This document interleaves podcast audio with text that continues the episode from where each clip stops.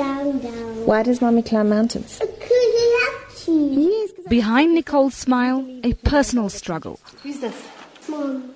Her two and a half year old daughter Tatum lives with cystic fibrosis, an incurable disease. She was diagnosed at just six weeks old. Advocating for rare diseases, Nicole joined mountaineer Sibusiso Vilani, climbing to Everest Base Camp in April. Her battle will one day be with lung function. And as her lungs decline with age, she will battle to breathe.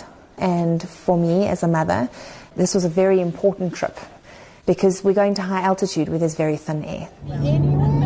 From the onset, Nicole's journey was fraught with challenges. Her luggage from South Africa was lost by the airline.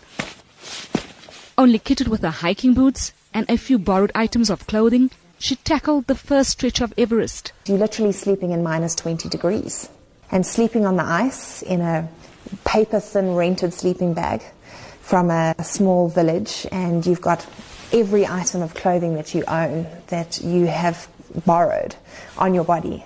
And you can't sleep because you're awake every half an hour to every hour, sobbing, like literally shivering because you can't get warm.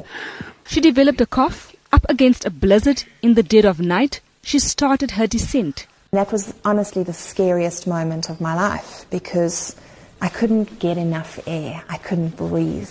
And uh, there came a point where I literally collapsed in the snow. And I didn't want to get up again. I've never been that tired in my whole life. And I saw my two babies' faces, and that was everything.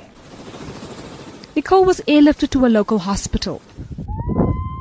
Nicole will take her campaign up Kilimanjaro in August as Trek for Mandela embarks on a second expedition, taking every breath for those who can't. And on July 18th, as part of her 67 minutes of goodwill, she will lead a local climb in honor of Madiba's legacy.